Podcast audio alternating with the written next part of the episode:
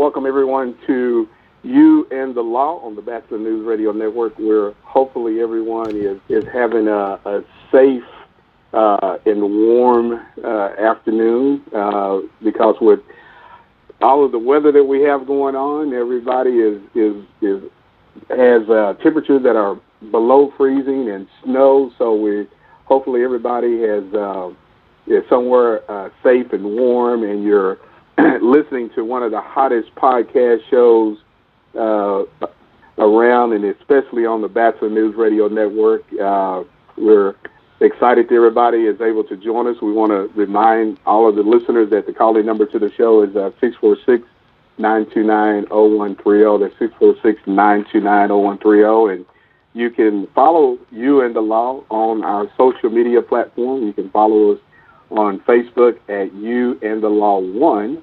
Uh, that's you and the law one. You can follow us on Instagram at you underscore and the law, and you can follow us on Twitter at you and the law one.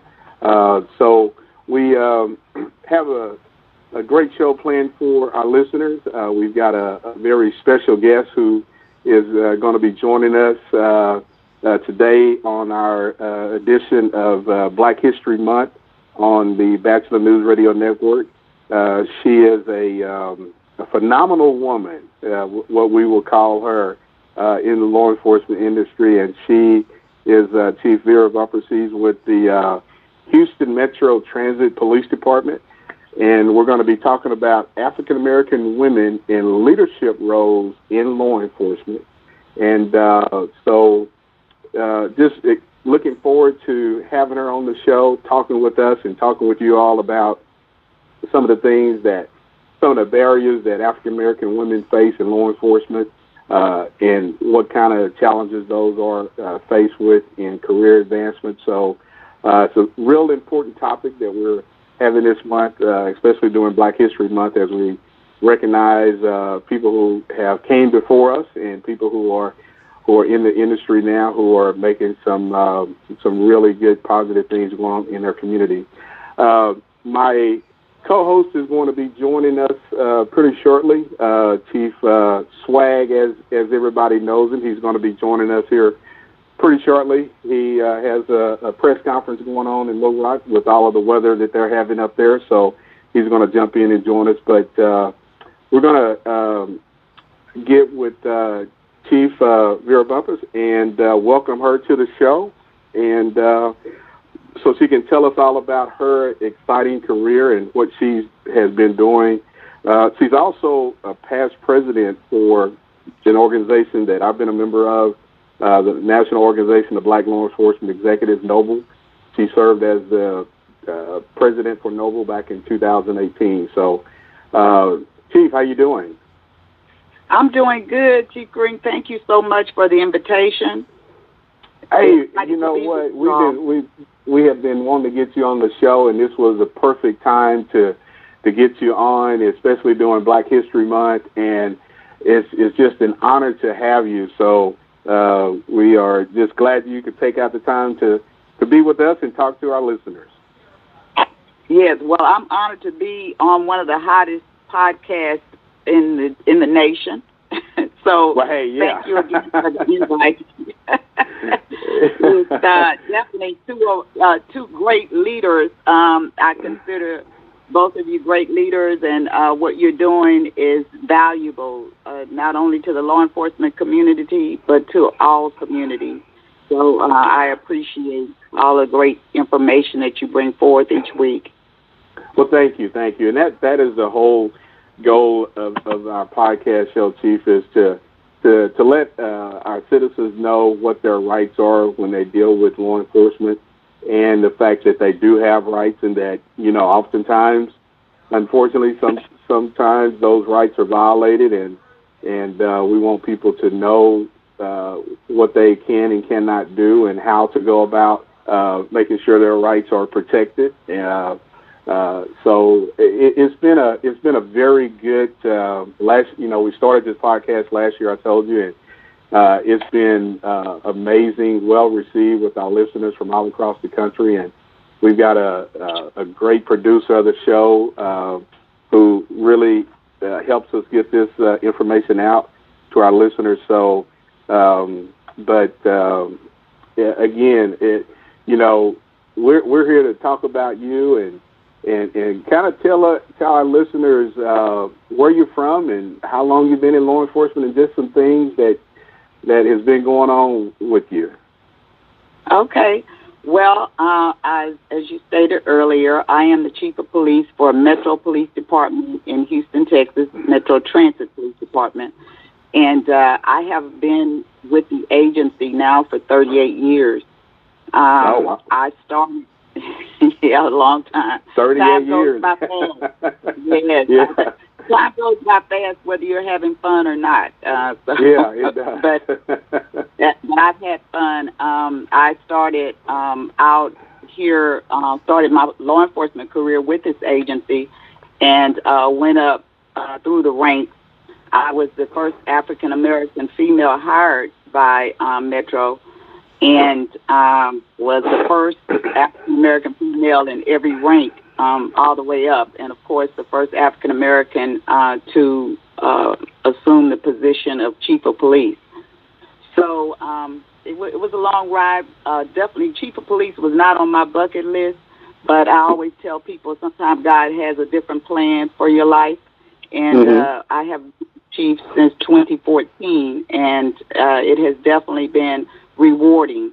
Uh, mainly because I've had an opportunity to sow into other people uh, hopefully uh, impart to those who are coming behind me and uh, definitely make a difference in our communities and set an example. So at this point in my career, it's all about uh, what I can do to prepare others and make sure that uh, their numbers following. You know, being number one means nothing unless there are other numbers following you. So it definitely has been um, a great career, I'd like to say. And I still think law enforcement is one of the most noblest professions that you can be a part of. So um, I definitely have enjoyed it. Well, it, it definitely is, and it's a career that you know. Oftentimes, you know, over the years, you heard people say, "Well, you know, I'm not in it for the money," because as we know, it's not all about the money, but it's about uh, giving back to your communities and in the service, being service oriented, and as you know, the profession has is always changing, and uh, and, and you know hopefully, you know, things are really changing for the better. And uh, uh, because, you know, as we have seen this past year with everything that took place with with Black Lives Matter, with you know the talk about defunding the police and and and all those things that are going on, there's there's been some challenging some challenges for law enforcement across the country, um, and you know, hopefully, you know, uh, some people will you know, really start listening to to what their communities have to say, uh, and and because this is, as you know, it's a collaborative effort. Everybody is a part of of being a stakeholder and making sure you you've got a a good public safety department. Oh, that's very important, and, and leadership sets the tone for that. Uh, Right now, based on what we've seen, it's about building bridges. Uh, the days of us that being police, uh, you know, those days have moved on, and I think now I, I look at us definitely as uh, public servants um, and focus on being public servants and having that balance and that combination of understanding uh, that we we serve and protect, and it, that doesn't always mean taking everybody to jail. So it's Exactly. about um, communicating, educating, and, and building those bridges, and knowing that the, the community has to be in partnership with us. And uh, I Yeah. think that so much this summer uh, really shined a light on uh, some of those cracks in the foundation of this Yeah. Profession, and definitely in the cracks in the foundation of uh, of our bridge with the community. So Yeah. I think hey, we're Chief. well on our way of preparing it. Yeah. Preparing. Hey, Chief, we, we're we're coming up. Don't want to interrupt you, but we're kind of coming up on our, our break. So we're going to take this quick break, and we'll be right back with you. But you're listening Okay. to you and the law on the Bachelor News Radio Network. I'm Mary Kate Cary, columnist for U.S. News and World Report, and a frequent contributor to Tell Me More's political chat segment. The person from Black History I admire is Condoleezza Rice. Here she is playing the piano, along with Yo-Yo Ma on cello, leading to her once being called the most prominent amateur musician in the world.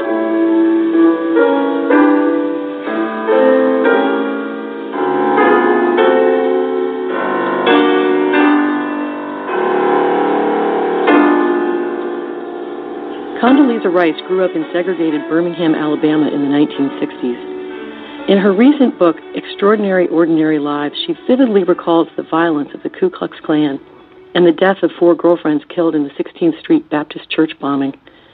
That crime, she later said, was calculated to suck the hope out of young lives, to bury their aspirations. But that didn't happen to Condi Rice. Instead, she went on to become our first female national security advisor, our first female African American Secretary of State, and the first female African American and the youngest person ever named provost of Stanford University. I can picture her being our first female president someday, too. Her extraordinary, ordinary life is a role model for American women, including ones like me who are not African American.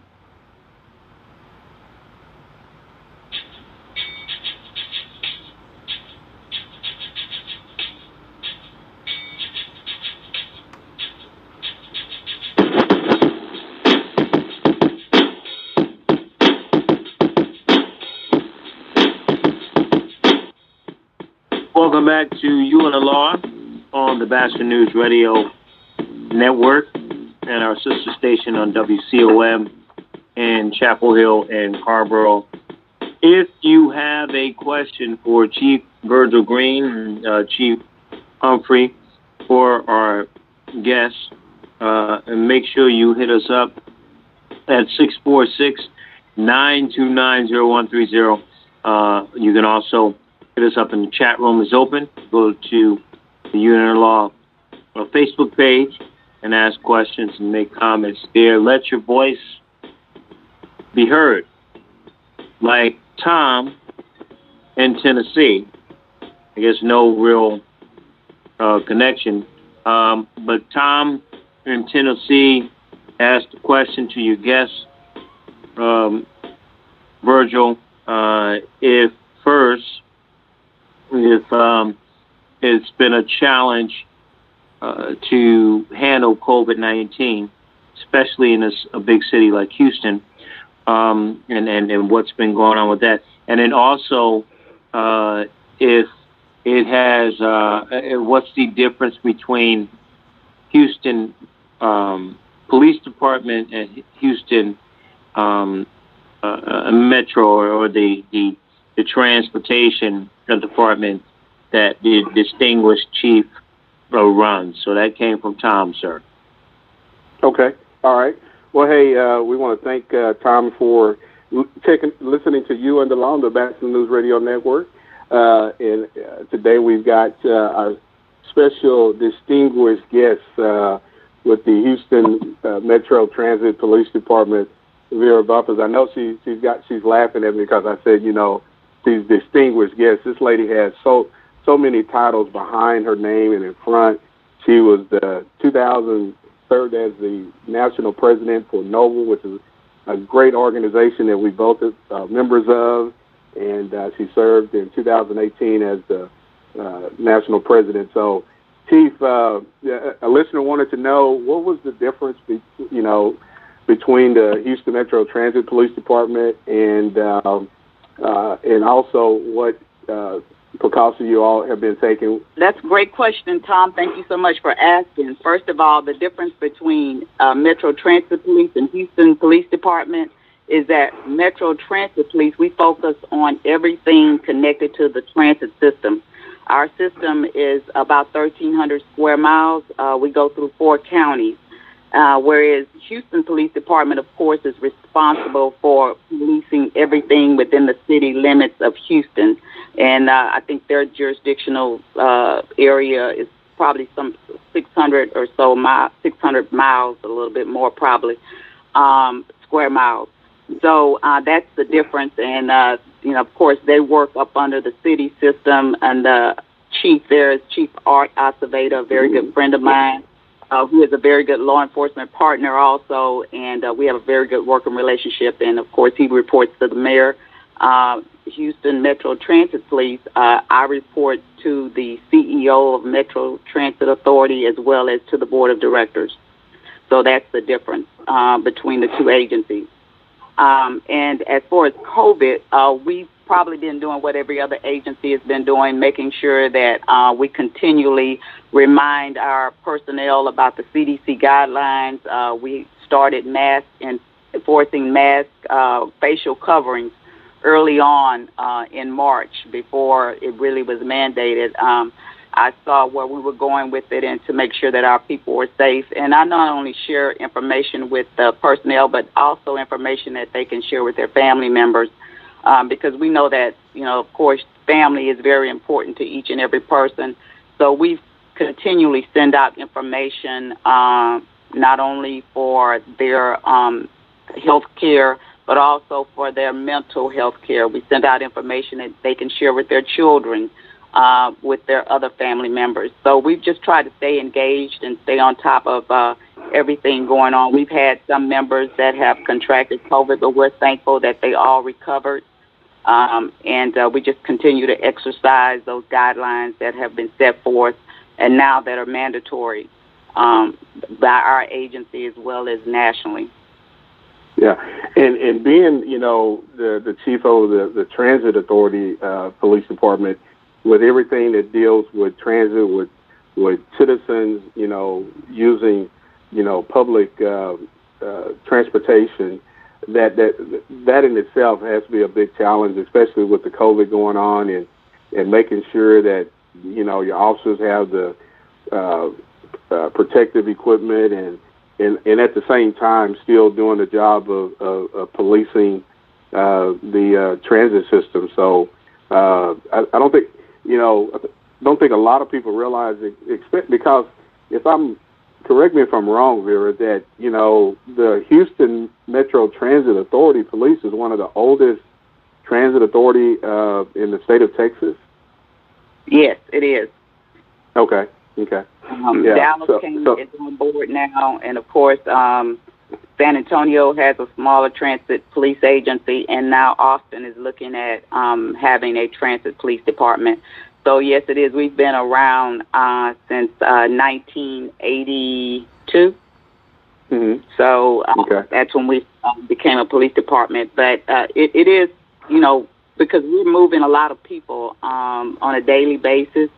So uh, recently, a couple of weeks ago, the mandate came down from TSA for mandatory facial coverings for everyone riding on the transit system. Well, uh, our agency had already put that out locally, so it was not a big change for us. But of course, there's now uh, a lot of um, lot more literature and um, information that is out posted because of the uh, mandate from uh, TSA that came down. But we've had not have not had any real problems with enforcing uh, facial coverings. We had a couple of incidents, but nothing where um, after we educated and informed, uh, we were able to gain compliance. So uh, that that's at the end of the day, that's what's important, and that we okay. educate people why. Yeah. So uh, in Houston, has the is there did the mayor do some type of citywide mass mandate, or would uh, would that have impacted uh, what you all do with the transit authority, or or how has the city of Houston handled that? Well, the city has handled it basically uh, following the CDC guidelines since it started okay. uh, last month. But the transit agency itself, uh, we came out uh, stating that all riders would uh, wear facial coverings, mm-hmm. Uh, and implemented some things for not only for their safety as well as the safety of our employees and others. So um, we implemented that early on for all our transit riders, and then we just came back in the last couple of weeks and reinforced it because of the national guidelines for all transit uh, properties and uh, transporta- modes of transportation that facial coverings are now mandatory when utilizing transit. Oh, okay, okay, all right. Um, we want to remind uh, our listeners if you're just now tuning in, you're listening to You and the Law on the Bachelor News Radio Network, and uh, we've got a special guest on the day uh, who's the uh, chief of police with the Houston Metro Transit uh, Authority uh, Police Department, and um, you know this is part of our Black History Month um, as we talk about. people who African American men and women in law enforcement who have who have either came before us or who are who are uh, doing some uh, extraordinary things in their in their careers and with their agencies. And so, um, but you know, Vera, you you've been around. You said for for 38 years with the uh, uh, Houston Metro Transit Police. Um, have you seen? And I mean, this may be a stupid question because we're both in the same field, but uh, what barriers have African American women uh, been faced with with career getting in the door and with career advancements? I think um, some of the barriers, you know, men and women, uh, we put on ourselves um, mm-hmm. because many times look is based on what we see. Um, I was listening to a young lady who is uh, just started with um, an agency, um, Park Rangers, and she was sharing how it used to be where there was a height requirement, and that is why women uh, did not uh, pursue um, a career with that particular agent, law enforcement agency, and now that has changed. But even though some of those barriers that were there have changed, we still allow sometimes people around us to put those limitations on us. Uh, and you see now where there are more women at the top in leadership, uh, in chiefs positions. Uh, we have come so far. I share with a lot of the young female officers in my department now. Some that are I saw uh, early on in my career, they will never have to experience that. And we mm-hmm. all yeah. stand on the shoulders of somebody uh, that paved the way for us. And that, and when I came along, there weren't women in leadership that I could look to. I saw some uh, out of the state, maybe every now and then. You, you know, of course, I, I remember Jackie Barrett, uh, the, the two women, the chief of Atlanta and uh, the sheriff in Atlanta. Those were the first women that I really knew in leadership roles, and I met them through Noble and heard their stories. But now it, it you know, it, we've come so far, mm-hmm. and those limitations, you know, it's all about us pursuing. Of course, you you may at times have unseen barriers that you'll have to push through, but it's just having that uh, tenacity, that persistence to know uh, what you bring to the table to to make a decision to push through. So I think we've come a long way in that area, and that women have proven themselves that they can be great leaders at every rank in law enforcement. And uh, as continually, I mean, you see every day almost uh, chiefs stepping up, coming to the forefront, being appointed chiefs at all these mm-hmm. agencies. Mm-hmm. The one that I, I think of now is in North Carolina, of course. I think they had five black female chiefs um, that uh, they yeah. highlighted a couple of years yeah. ago, and I thought, you know, that was amazing. You wouldn't have seen that years ago. And of course, exactly. when I was coming along, I told them my mentors were men because I didn't see any women. So I'm very appreciative of the men, you know, that push me in this position that that, that continually never, uh, you know, sugar coated it for me. Uh, always made sure that you know I'm I'm gonna give it to you straight this is mm-hmm. what you can do this, and I'm not going to baby you or help you. But I had men around me that um, I can say I credit for um, making me, um, helping me get to this point where I am today. That instilled in that strength, mental inner strength that I, I eventually came up with. Because you know, starting out, I was a little wobbly looking, like, oh, can I do this? yeah and of course yeah. with your family and friends around you like why would you want to do that why don't you get a regular eight to five job you know so um you know we're all a product of those persons who have imparted into us yeah well hey chief uh we're coming We're coming up on our next break so we're going to take this break and we're come back with you. We're going to be talking about Noble, but you're listening to You and the Law on the bachelor News Radio Network. Required listening with Amazon Music. Dad music again? The greatest guitarist of all time. Wait, who? Alexa, add this song to a new playlist. Sure, what's the new playlist name? Jack's Intro to Classic Rock. Adding Stepping Stone by Jimi Hendrix to Jack's Intro to Classic Rock playlist. Amazon Music, the simplest way to listen to the music you and soon he will love. New customers start your 30-day free trial at amazonmusic.com. Renews automatically, cancel anytime. Blog Talk Radio. Now you can increase your yields by using Conklin's Guardian slow release nitrogen additive. Guardian holds your nitrogen in the root zone where it's needed over a longer period of time. That in return can reduce your nitrogen rates.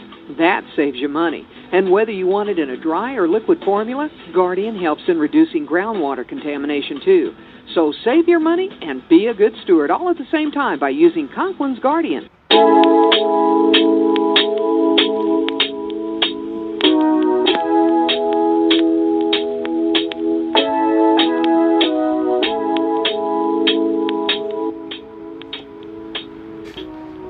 Welcome back to You and the Law on the Batchelor News Radio Network at WCOM in Chapel Hill and Carrboro. 646-929-0130 the number to get in touch uh, with us.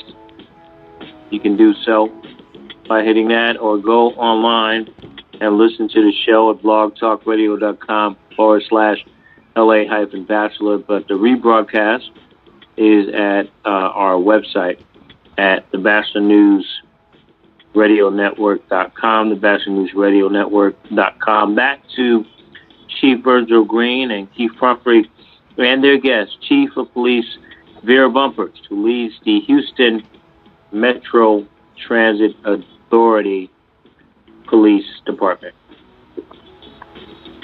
Well, hey, we want to welcome everyone back to, uh, as LA just shared with you, to You and the Law on the Bachelor News Radio Network. And we definitely thank LA for everything that he does behind the scenes and, and keeping this show uh, running. And uh, so we couldn't do it do it without you, brother. We definitely thank you. But we're we're back with our guest, uh, Chief Vera Bumpers, who uh, we want to get in and talk about when you served uh, as the president with Noble. And you know, Noble. A lot of people don't really know about Noble. Uh, if you're not in the law enforcement industry, and some people who are don't even know about Noble, but it is a great organization that has helped so many people and has it has uh, done a lot for uh, law enforcement. But let our list talk to us about when you served as the, the president for Noble and some of the things that that you um, do while you were the president for Noble and and the fact that Noble has a really good partnership with the uh, Department of Justice and how uh, when it comes to policies and, and some things being implemented. So, uh, to let you talk about that, Vera. Okay. Yes. Oh, Noble. Um, Noble stands for National Organization of Black Law Enforcement Executives, and the organization has been around since 1976. It was mm-hmm. started. Uh, founders were a group of uh, it, not only chiefs, but it was all persons above the rank of lieutenant. Uh, because early on you could not be a member unless you were a lieutenant or above. And it's not just for black officers. Uh, we do have uh, officer uh, personnel or officers. Now we allow officers and sergeants, but we do have members who are not just not black, but we're open to anyone who wants oh, yeah. to join. And we also have a supporting member uh, category, and that is for persons who are not in law enforcement but may work in a law enforcement arena or outside, but just or just want to support law enforcement. So we do have a supporting member category, and the category for officers and sergeants uh, is associate member, and then lieutenant and above is regular member. And we have uh, over 3,000 members throughout the U.S., and um, we have definitely continued to grow. We saw uh, definitely growth last summer after uh, some of the uh, uprisings because of the um, murder of George Floyd, and so we saw our brand get out more because we were being called to the table to discuss some of the issues that were plaguing law enforcement in the community.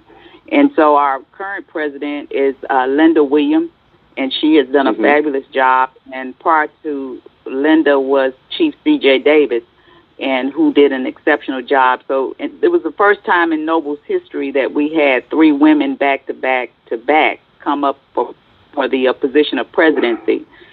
And uh, the president's uh, position, the role you're uh, you're you are voted in for one year, and uh, then you roll off, and we have a uh, first and second VP that automatically roll into the president's position. So it, I believe that Noble has been instrumental since the inception of having impact in the law enforcement arena.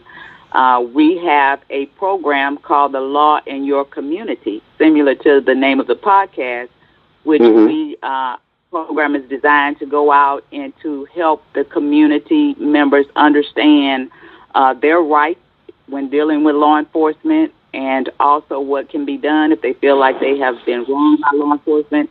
And those programs are put on by the local chapters uh, in a city, if your city has a chapter, and even if it does not, if you contact the national office and would like a program presented, then they will definitely arrange for a group to come to speak at where, whatever event. Uh, we've gone to churches, uh, many of the uh, sorority fraternity organizations and other organizations just to talk about the program.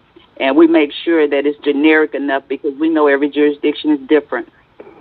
But there are some basic things like how to interact with law enforcement that we want to make sure that we communicate, especially to young people. So that has been one of our great programs.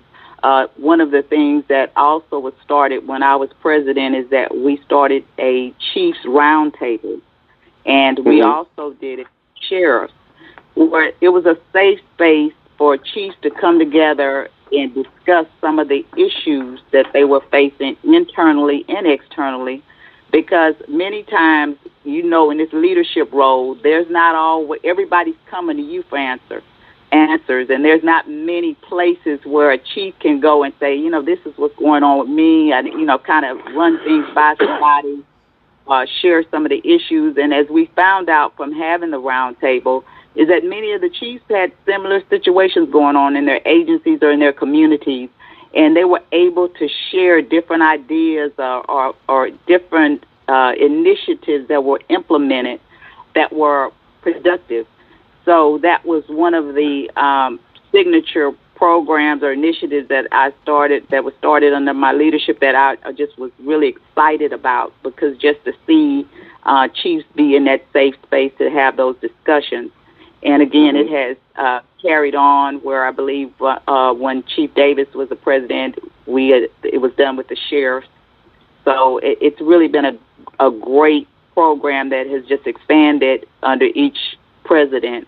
And then we also started, um, as I was president, I also started the women's empowerment, where uh, women of all ranks um, it was where we have an empowerment session, and it, this wasn't just a one-time thing at the conference, but it's something that has every um, quarter. We've had since the COVID, we've done it virtually.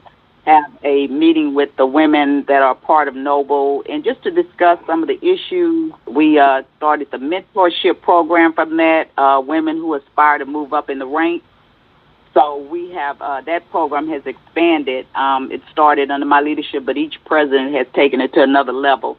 So I'm very proud of that program also.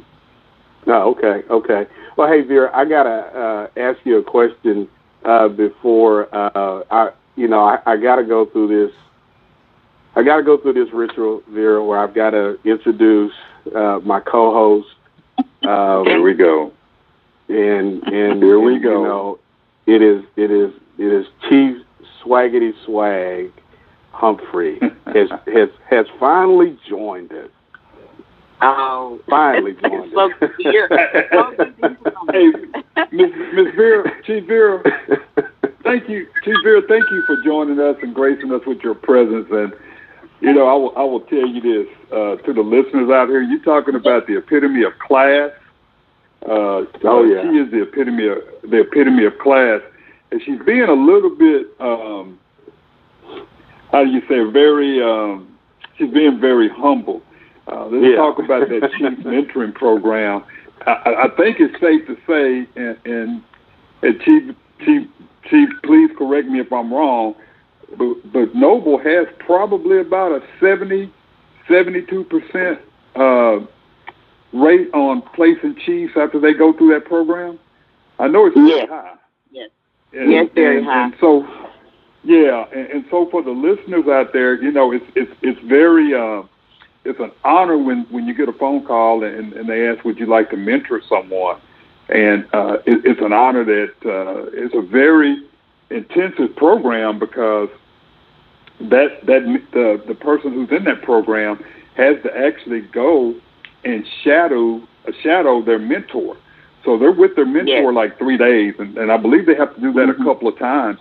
And it's amazing yeah, it's not only program. as a Yes, madam mm-hmm. And not only is it yeah. amazing for that for the person going through the program, but it's also amazing uh, for for that mentor because you learn so much about your skills and things like that. So, and, and I will say this also, uh, uh, Chief Bumpers. I will I will tell you this: um, when when you were the president, um, you um, when you when you the conferences that you hosted how do you say it, Berger? Very, they were very eloquent, oh, uh, yeah. very elegant, very, very professional. But but you enjoy being there, and it is such a proud moment to be at a yes. conference and see that many people who look like you in professional yes. positions, who go to who go to class, who teach the class. You learn from them. It's a networking process. So I just wanted to say thank you for for when you were when you were the chief, your leadership still uh, rings out uh, from from that point. So CJ, and then and then now, uh, Linda, so you guys are. I, I call it girl power. I call it well woman power. Woman power. Woman power. Woman well, power. Well, hey, you know, I, I was going to go back and mention uh, the conferences because, you know, I, you know, me being the, the former uh, chapter president for the Oklahoma Noble chapter, I think we Oklahoma in Tulsa, Oklahoma, we had one of the best conferences by far. Yes, we did.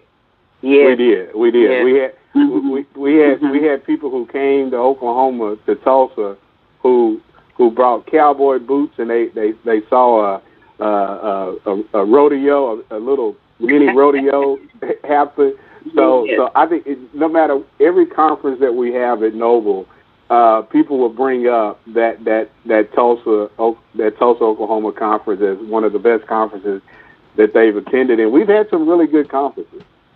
Yes, we have. Hey, we had a good Virgil, conference in Little Rock. I don't. Uh, I know Chief Humphreys wasn't there at the time, but yeah, that he, also he was, was a great conference in Little Rock. Yeah, yeah, he was. Well, actually, he and I we attended the conference together, but I'll let him talk about that. Okay. Hey, but let me say, let me let me just say this real quick, Chief Chief Bumpers.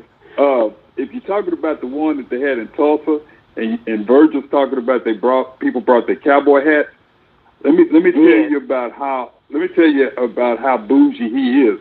Uh, there was a there was a pasture of cows, and he he asked me, "Hey man, are those man? Look at all those moose, those moose over there." I'm like, "Look, they're them cows." So Hey, he, hey, he hey. I'm just telling you, yeah. Hey hey man, we we Is you it know all on that on on on that right there, uh, Chief Bumpers, we got to take a quick break and, and, and pay some Okay. bills, but but we're going to be back with you. But you're listening to you and the law on the Bachelor News Radio Network. Recovery Month has become widely recognized and does an outstanding job of celebrating recovery, increasing awareness, and acknowledging the amazing work of providers, advocates, people in recovery, and their families. I believe our work together is helping many Americans better understand, seek out, attain, and sustain recovery.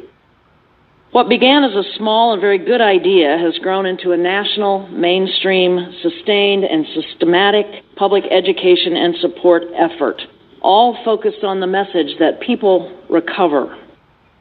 Getting the message of recovery right is critical because people take action based on what they hear and see, and most importantly, what they experience. Experience shapes our knowledge, our values, our attitudes, our beliefs, and our action.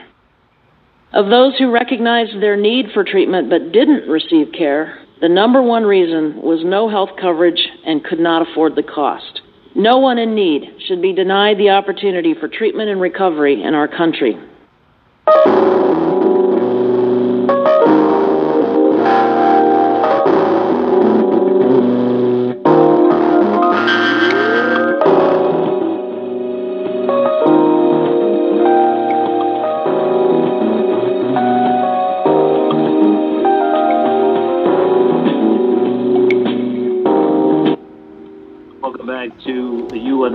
On the Bachelor News Radio Network, WCOM, and uh, Chapel Hill and Carrboro. Don't forget if you miss any part of the broadcast, you go to our website uh, at the BachelorNewsRadioNetwork.com, the Bachelor with a T, News Radio Network.com. Just click on above the Law page, and you can listen to. Uh, just choose the program you want to listen to in its entirety, and including this this night with um, with uh, Chief. Uh, did get a question um, for your distinguished guest uh, again, and uh, uh, appreciate um, the, the Chief Bumpers being here from the Houston uh, Transit Metro Transit Authority. And a question came from Sharita in Durham. She asked if, um, uh, Chief, if you've experienced more racism or sexism in your position, and your thoughts on uh, black female law enforcement and the discrepancy as it relates to white female law enforcement. Back to you guys. Hey, it's a great question. Chief, Chief Bumpers will uh, let you uh, answer that uh, listener's uh, question. Well, uh, I think uh, she asked the question about if there was more racism or sexism. Uh, I'd probably have to say the sexism, um, because even though you have ascended to a leadership role, this still is a predominantly male profession. Mm-hmm. I think nationally, the last uh, information that I saw nationally in 2019, 12, a little over 12 percent of all law enforcement persons, out of all law enforcement persons, is the women, about 12, a little over 12 percent. So that's you know nationally looking at that's a small number. Uh, since I have been the chief of Metro Police, I've been very intentional about uh, recruitment and having a diverse police department. So I'm just proud to say that uh, 30% of my personnel are women. And so uh, that's uh, way past the national average. So I'm happy about that. And, and I think every leader has to be intentional about having a diverse uh, department, and you have to recruit intentionally. Um, but I think it would be sexism, and and and you recognize it immediately. Um, and it's not always men; it's women too. Um, to be honest, so you Oh, can yeah. get it from both. sides. Yeah. Not sure. I missed the last part of her question. I think it was the second part, second question. Yeah, uh, She Chief had- Humphrey, did you? Yeah, the, Hit se- that the second second part. the second part of it. I'm sorry, the second part of it uh, to you, Virgil, and and, and Chief and, and Chief Humphrey. Uh, the second part was, I guess she wanted you to compare uh, white law enforcement in terms of their advancement as opposed to uh, white female as opposed to black female The advancement. black female. Okay. Okay. Uh, I'm. I think uh, for me, I have not seen a difference. I think it just comes down to female, whether you're black or white. I don't think that um, you know uh, white females uh, ascend further or quicker than black females, and it may depend on the area. I've not seen it in this area, um, so I'm not. I can't speak for all uh, counties or cities. Uh, Mhm. So I'm not sure, but I know in this area I've not seen it. Um, but again, I think all of that goes back to leadership. It, it starts with the leader, the whoever in charge yeah. really sets that tone.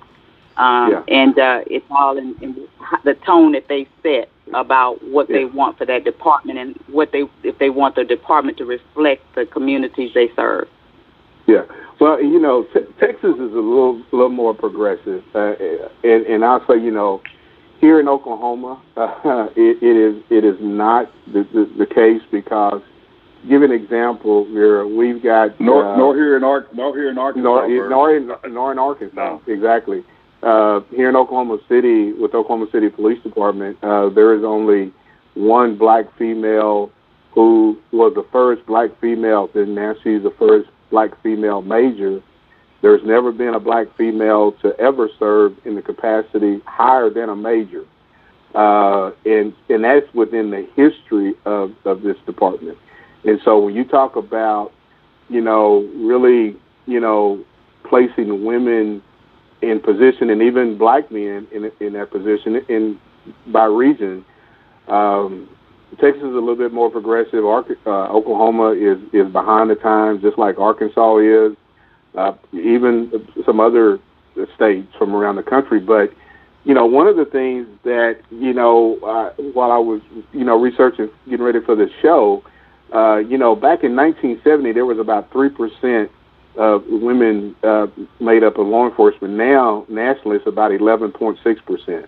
So, uh, women account for a, a small, a small but a growing percentage of police officers uh, across the country. And you know, and, and let me ask you this, and, and for our listeners, the, the, what is the, the what would you see would be the primary benefits of in, in number one recruiting women in law enforcement and women uh, advancing to leadership roles in law enforcement?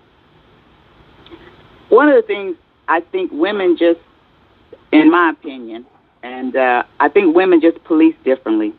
Um, Mhm. They have a tendency to use their brain more than the brawn, and uh, we see this.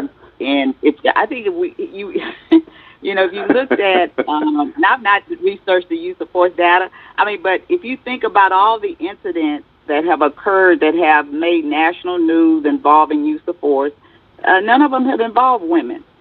Um, You're right. That I can think of and and I think that we have we are just used to multitasking. We're used to being uh, being able to balance and approach a situation uh, with a calm. Uh, we we can control many times our emotional ladder, um, and and know how to stay on top of that emotional ladder and not just go you know to a, a place with the person we're dealing with, uh, because we've always been pretty much the in charge of the household. So you're dealing with little people and you're dealing with grown people in your household. So you know how to manage both and make sure that we gain some compliance.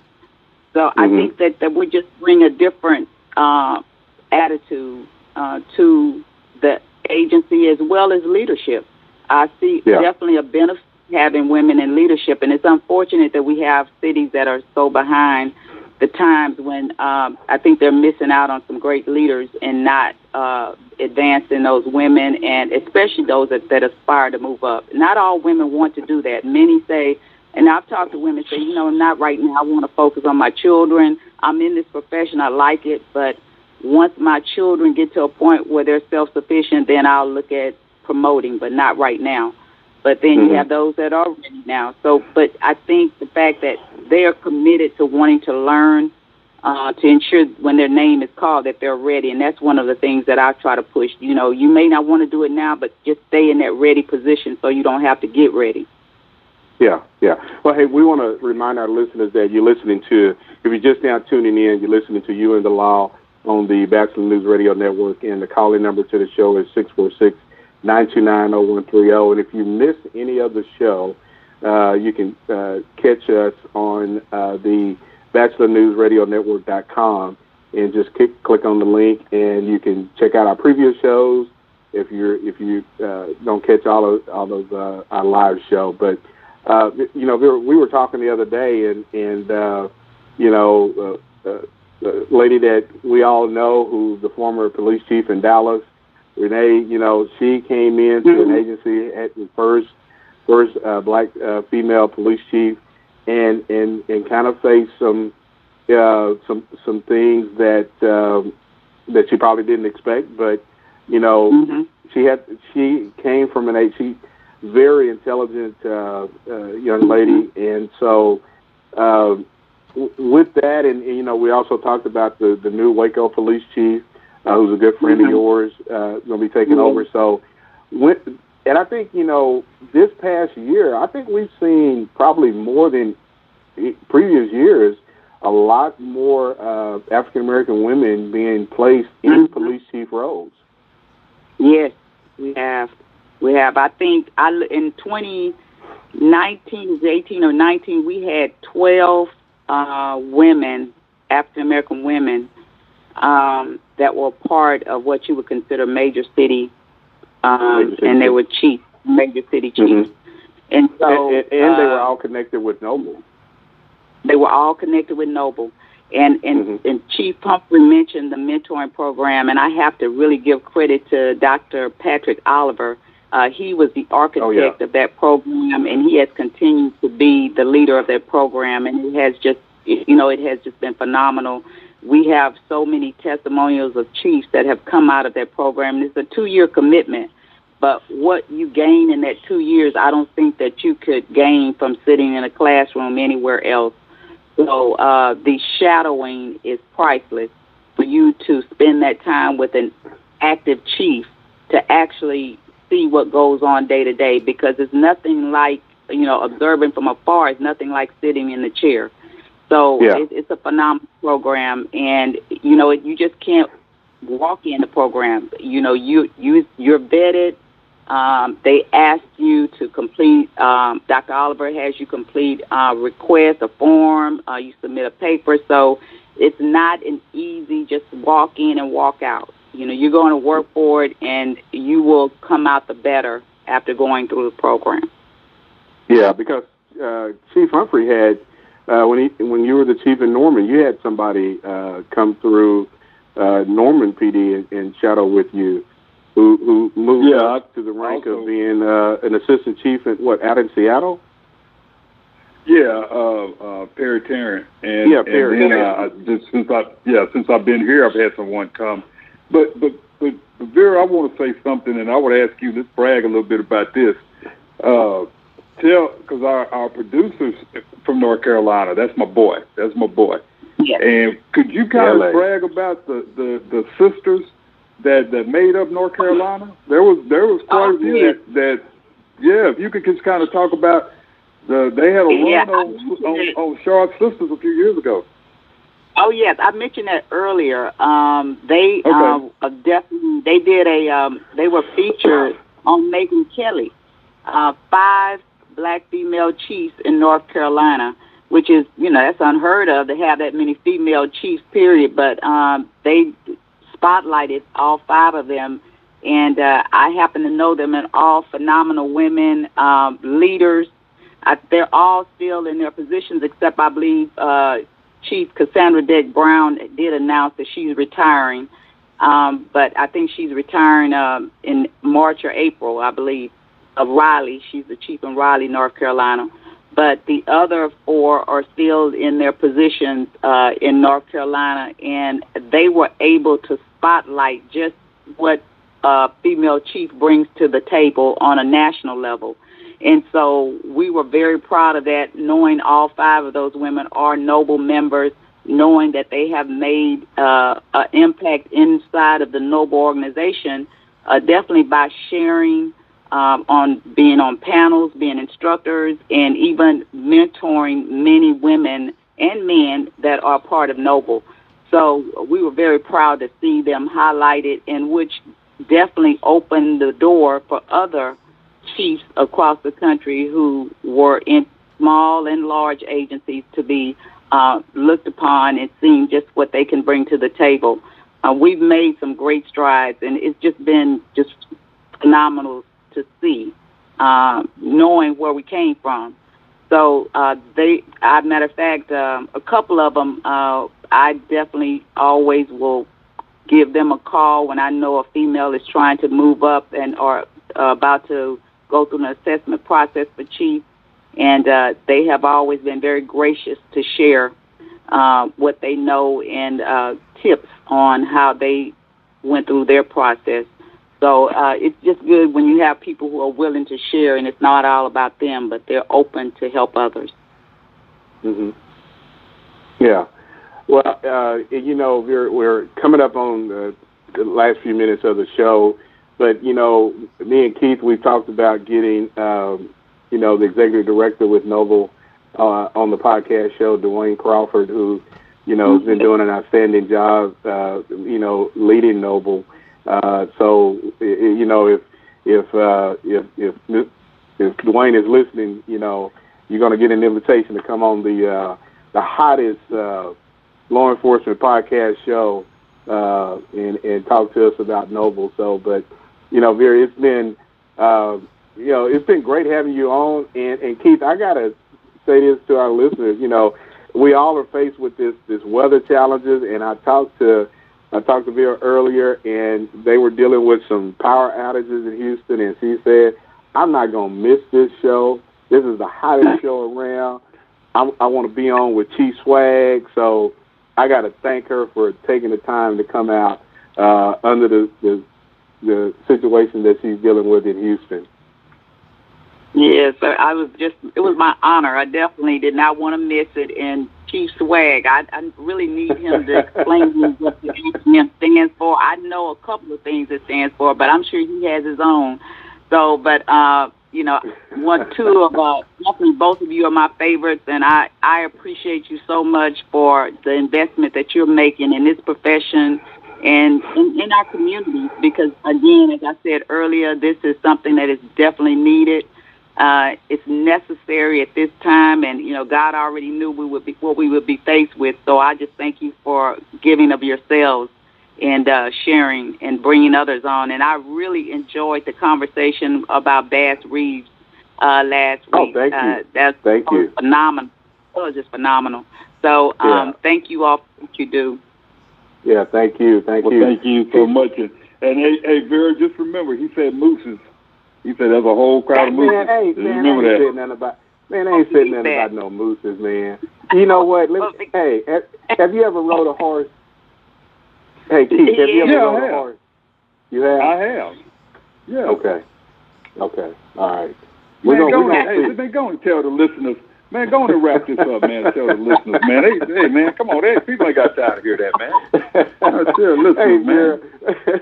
Vera, we want to thank you. We're gonna get we're gonna get you back on the show again. But but hey, we want to tell everybody that you know if you missed any parts of this show, definitely uh, go to uh, the Bachelor News Radio Network.com and click on the link to listen to any previous shows as well as this show uh, that'll be put up on the uh, on the on the website. But again, everybody, thanks for joining us, and uh, we will see you next week with another special guest on You and the Law on the Bachelor News Radio Network.